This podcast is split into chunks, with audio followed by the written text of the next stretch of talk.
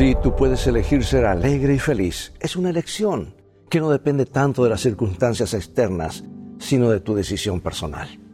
Leo en la palabra de Dios. Alégrense siempre en el Señor. Repito, alégrense. Qué hermoso consejo, ¿verdad?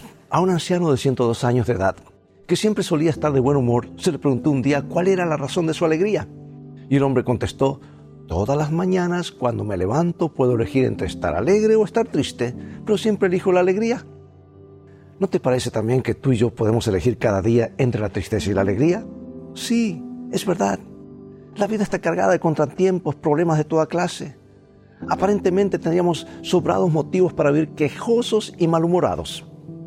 Pero pensando un poco mejor las cosas, ¿no tenemos también numerosas razones para vivir contentos?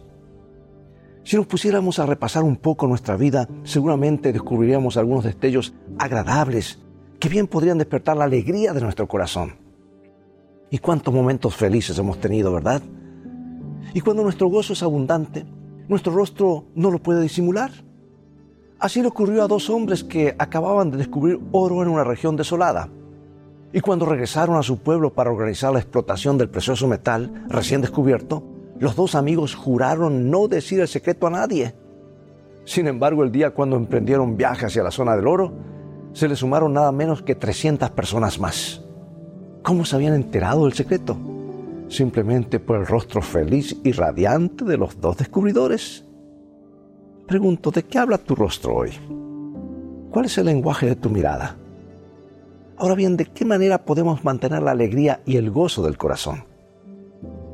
Quizá el famoso compositor Haydn tenga la respuesta. Al preguntársele cómo podía imprimir tanta alegría a su música, él contestó, Cuando elevo mi corazón a Dios, todo mi ser se siente invadido de un gozo tal que las notas saltan delante de mí y así salen de mi pluma. Ahí está el secreto, elevar el corazón a Dios. Porque el verdadero gozo de la vida, que aumenta nuestra energía y nuestra buena disposición para todo, es un fruto que produce el Espíritu de Dios cuando mora en nuestro corazón. Solo así se puede ser realmente feliz. La felicidad sin Dios no existe. Dura muy poco.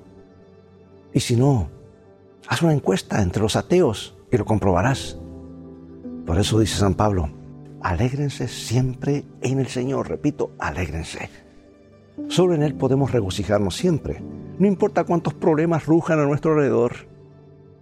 Dios te bendiga y recuerda, en el viaje de la vida las cosas van a terminar bien si tienes los principios de la Biblia como tu GPS y a Jesús como tu guía, porque esa es una mejor manera de vivir.